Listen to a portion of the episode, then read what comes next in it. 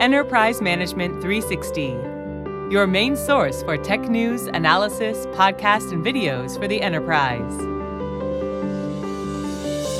Hello and welcome to the EM360 podcast. I'm Richard Stiennon, Chief Research Analyst at IT Harvest. I produce an annual history and directory of the IT security industry. IT Harvest is an industry analyst firm that covers over 3,300 vendors in the space. In today's episode, I'm joined by Paul Iagnocco, who is head of customer enablement at TrustArc. And we're here to talk about how to effectively manage third party risk. Welcome, Paul. Thanks, Richard. Appreciate it. It's great to be here. I'm excited to dig into the whole realm of third party risk because it is top of mind for many people lately. Um, let's start by setting the scene how do you see the third party risk landscape today? One, the requirement for it, and two, the ways it's being addressed, and what challenges are companies facing? Uh, great question, Richard. Um, so, if I could sum it up in kind of three words when we look at kind of the environment today confusion, uncertainty, and reactionary. And what I mean by that is there's a lot of confusion in the current state of privacy. Who's accountable for what, and particularly when it comes to vendor management? This Is the cybersecurity team, privacy compliance team, risk management, or even procurement? Uncertainty is all around the future state of privacy. There's constant change today. It's kind of the new norm. I mean, we just look at the US state privacy law enforcement's coming in 2023, whether it is Obviously, Virginia's already occurred, but we have California, we have Colorado, we have Connecticut, and finally Utah all coming into play in 23. And we just learned that on the desk of Montana and Iowa's governors are new privacy laws for those respective states. So there's constant change occurring um, in this space and has great implications for third party. And as far as the reactionary piece, it's one of those things where cybersecurity obviously was leading in a lot of these areas and doing a lot of these reviews of vendors. But equally important now is privacy um, and needs to have a seat at the table. And I would say, you know, a lot of questions need to be asked of these vendors because with the explosion of the Internet of Things, it's kind of really forced everyone, if you will, to kind of ask the question is there personal data being collected or shared with this vendor? Even though maybe years ago you wouldn't even have asked that, today everyone is beginning to ask that. So, confusion, uncertainty, reactionary are kind of the what I would call the new norm, if you will, in the privacy landscape today. You asked about challenges. One of the biggest challenges, as I kind of alluded to moments ago, is agreeing on what are those desired outcomes. You know, what what are desired outcomes for procurement? What are the desired outcomes for the privacy office? What's desired outcomes from cybersecurity or infrasecurity teams? And often I see one of the biggest issues is there's not clarity among those parties of what they are indeed looking for with a vendor. If you don't have clarity internally on exactly what you're looking to accomplish, you know, whether it's uh, establishing these risk guidelines or principles, if you don't have those within your own organization, it becomes pretty challenging and difficult to set those expectations and standards for third parties to, to attain. To me, setting internally your strategy, what are you trying to accomplish with vendors? Is it only about risk? Is it about trust? Is it about relationships? All of those things need to be con- in the consideration set before you can really begin to, you know, onboard or even before that, assess of a, a vendor or supplier of choice. Thanks for that clarity, Paul, because you know we we tend to think of organizations in silos and for sure the security teams, even sometimes separate from the risk teams, and for sure privacy and procurement just don't seem to talk to each other very often, though both privacy and security teams may tell procurement, you know, we need you to fill out this questionnaire for every new vendor, kind of thing. Um, how are organizations typically identifying and assessing these third party risks? So you know, from from TrustArc's perspective, and having been in the industry uh, for a number of years, you know, typically um, the first approach is some sort of assessment, right? There's an assessment uh, of where the vendors need uh, need to obviously demonstrate that they meet those minimal privacy security uh, benchmarks requirements, as I alluded to moments ago. As for the format, how do they do this, right? We see it all, um, you know, typically in two different varieties. There's what I would refer to as a low tech approach or high tech approach. And then the other one is they don't. They don't know how or where to begin, or they don't see the need. Um, we're seeing less of that now about don't see the need, particularly with the um, the enforcements coming out of California. There's less and less of that. But you know, in this whole thing, the most important, the most common approach is is low tech, right?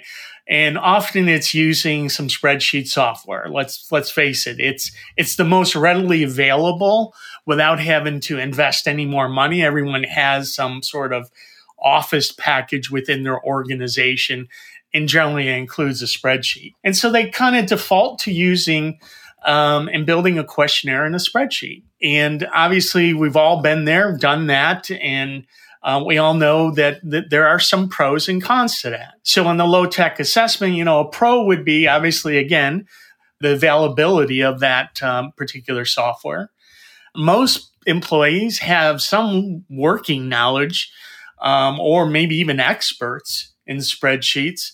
So it's really a low uh, barrier to entry. So all, all of those are, you know, things that certainly make spreadsheets attractive. The challenges or the cons it's mainly intense, intensive to maintain. You know, too often we hear about people juggling these spreadsheets and share drives and, you know, they're, they're caught up in their email and, you know, all those workflows are kind of there. It's difficult to identify gaps or risk as, you know, as they're recorded in assessment. It's often a, you know, one size fits all, right? There's no conditional logic that opens up additional questions based on the relevancy of the answers they just responded, uh, uh, questions they just responded to. And there's clearly no reporting uh, that comes out of it. So it's very la- labor intensive, easy to use, easy to start. But if you're looking for long term, it becomes quite a challenge in trying to look at one spreadsheet year after year and what has changed. Now, if we switch over to um, using some sort of software, let's say, or what I refer to as kind of a high tech assessment, the benefits of doing that is you can leverage that conditional logic. And so, in that situation, dependent on that response given by that vendor, it will show the most relevant question next and not one size fits all like on the low tech side. There's automated workflows, right? There's vendor collection, follow ups, approvals, revalidation efforts. All of those are often found in these software packages. There's an ability to flag and generate often a plan of action or, you know, flag and, and identify those potential risk. And then obviously one of the benefits of that is the ability of being able to do some sort of reporting, particularly looking at things year over year or at that moment. And, and maybe, you know, it would recommend that, you know, due to the results of that assessment, we need to add in X, Y, and Z type clauses into those vendor contracts, right? So we are driving that those things are important to us as a company. And those are indeed our requirements. Kind of on the con side, if you will, obviously it's an additional expense, right? You got to purchase the software. And with any new software, you have to be trained on it. It's often dependent on some external support to an uh, extent because most of these solutions today in the marketplace are SaaS based. So there is a third party in, involved, the SaaS uh, solution owner. And often one of the other bigger issues, particularly with the cybersecurity teams, is these are off premise, right? They're SaaS solutions. And thus that always makes people nervous when it's not on prem. Sure. And, uh, you know, I'm imagining if you've got 100 suppliers or third parties you interact with, which could include, you know, your law firm or whatever, um, if you've essentially, because you're using software, you've got automatic pivot tables, right? So you can say, hey, for this particular item, you know, exposure to some legal process or something, how many of my third parties are scoring low on that? So that gives you something that you would have difficulty doing in a spreadsheet. A- absolutely. You know, doing any type of that comparison in a broader sense, right? To have some sort of, if you will, dashboard that you can quickly and efficiently compare. Because let's face it, again, because of the Internet of Things, you're starting to have a lot more vendors um, that need to have some level of assessment, particularly in privacy security, because they're touching personal data of some sort now, uh, where before that wasn't the case. And so really it was, you know, a lot more about, you know, the relationship, maybe their past experience, right? The longevity, the, their financial health as a company, you know, all these other factors were more critical. But now it's, if you're collecting, indeed, processing personal data, what is your security, the appropriate technology and security and, and so forth that is wrapped around um, the protection of that personal data? Do they have a privacy program on their side of the fence? Because we're certainly seeing that with regulators today. It's not about, you know, a snapshot in time that they're interested in, right? It used to be we we approached particularly privacy mostly like we do audits, right? Financial audits or, or business audits. And nothing against that process. It works very effectively for what audit auditing typically does. However, it's usually an intense month, right? Within a function. And they go through that battery of questions and they make some changes and people get trained. And then we move on until the next year. That used to be how particularly US businesses approached privacy. And what they're finding out now, and I suspect some of that confusion that I mentioned earlier on is they now need to shift from an audit mentality of one and done to one that is ongoing as a program so that you can constantly see how it's coming to life as opposed to a snapshot in time. You know, I certainly t- uh, tell this to my clients all the time. It is much more important to build a program than being able to, you know, give the authorities a piece of paper and saying, "Look, uh, we did an assessment uh, seven seven months ago." Right.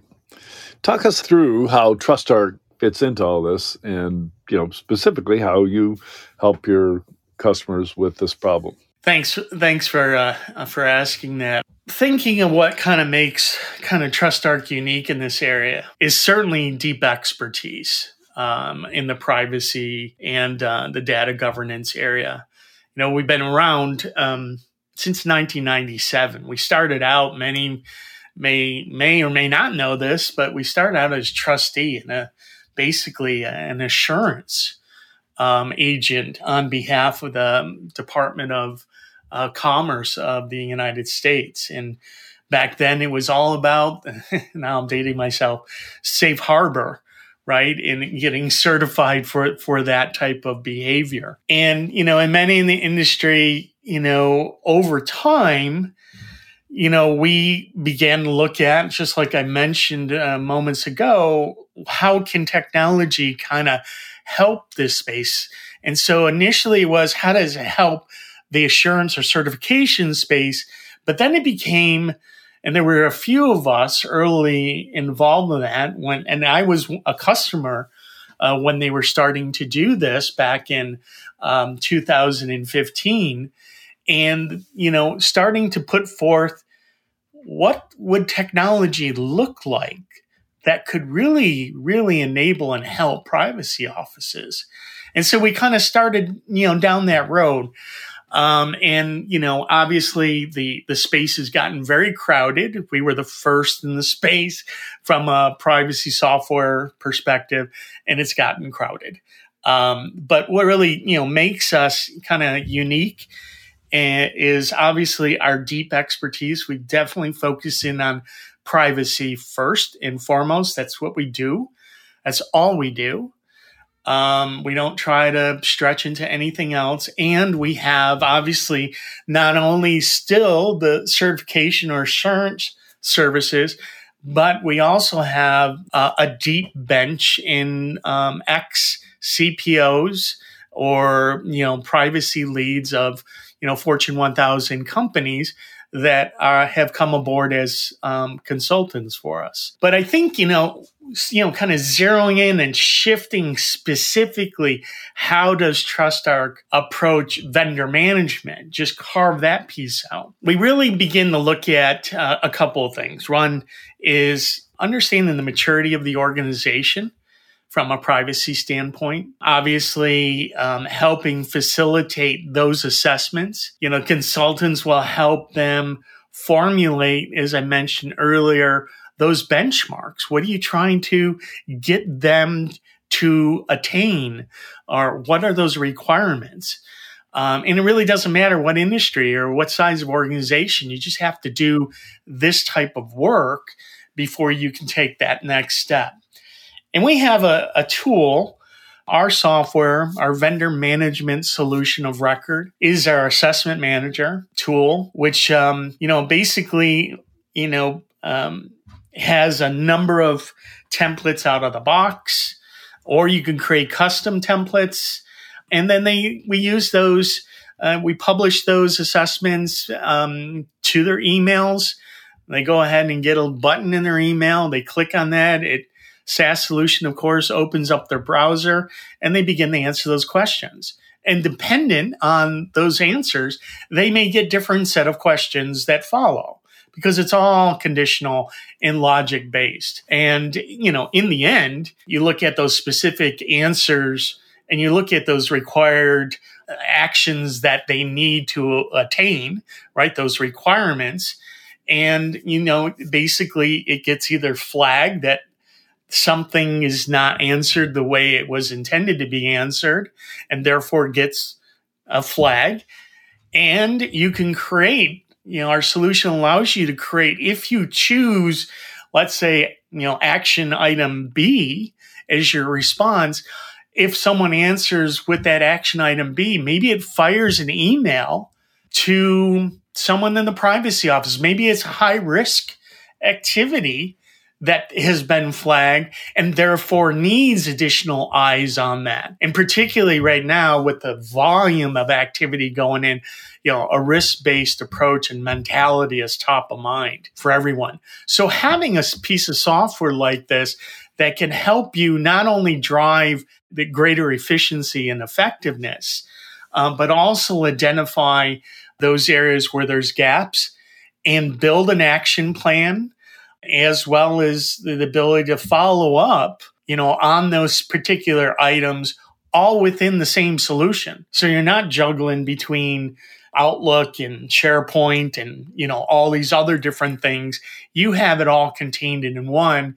You have a repository for history, revalidation, whatever it needs to be done as you move forward. Now I get it. Thank you so much, Paul. This has been really great for you to join us. Um, deeply appreciated having that clarity around uh, third party risk assessment, but in particular around privacy issues.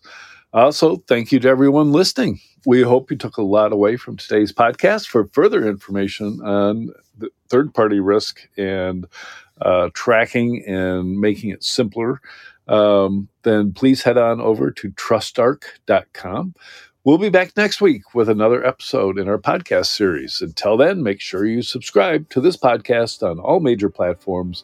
Follow the conversation on our socials at EM360Tech on Twitter and LinkedIn.